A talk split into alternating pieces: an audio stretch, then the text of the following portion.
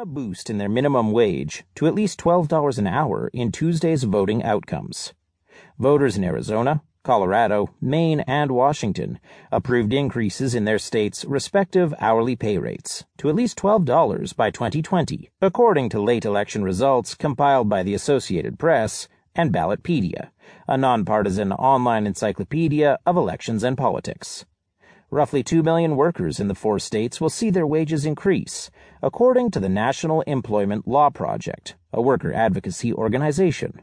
Separately, South Dakota voters rejected a law that would have reduced the state's $8.55 per hour minimum wage to $7.50 for non tipped employees.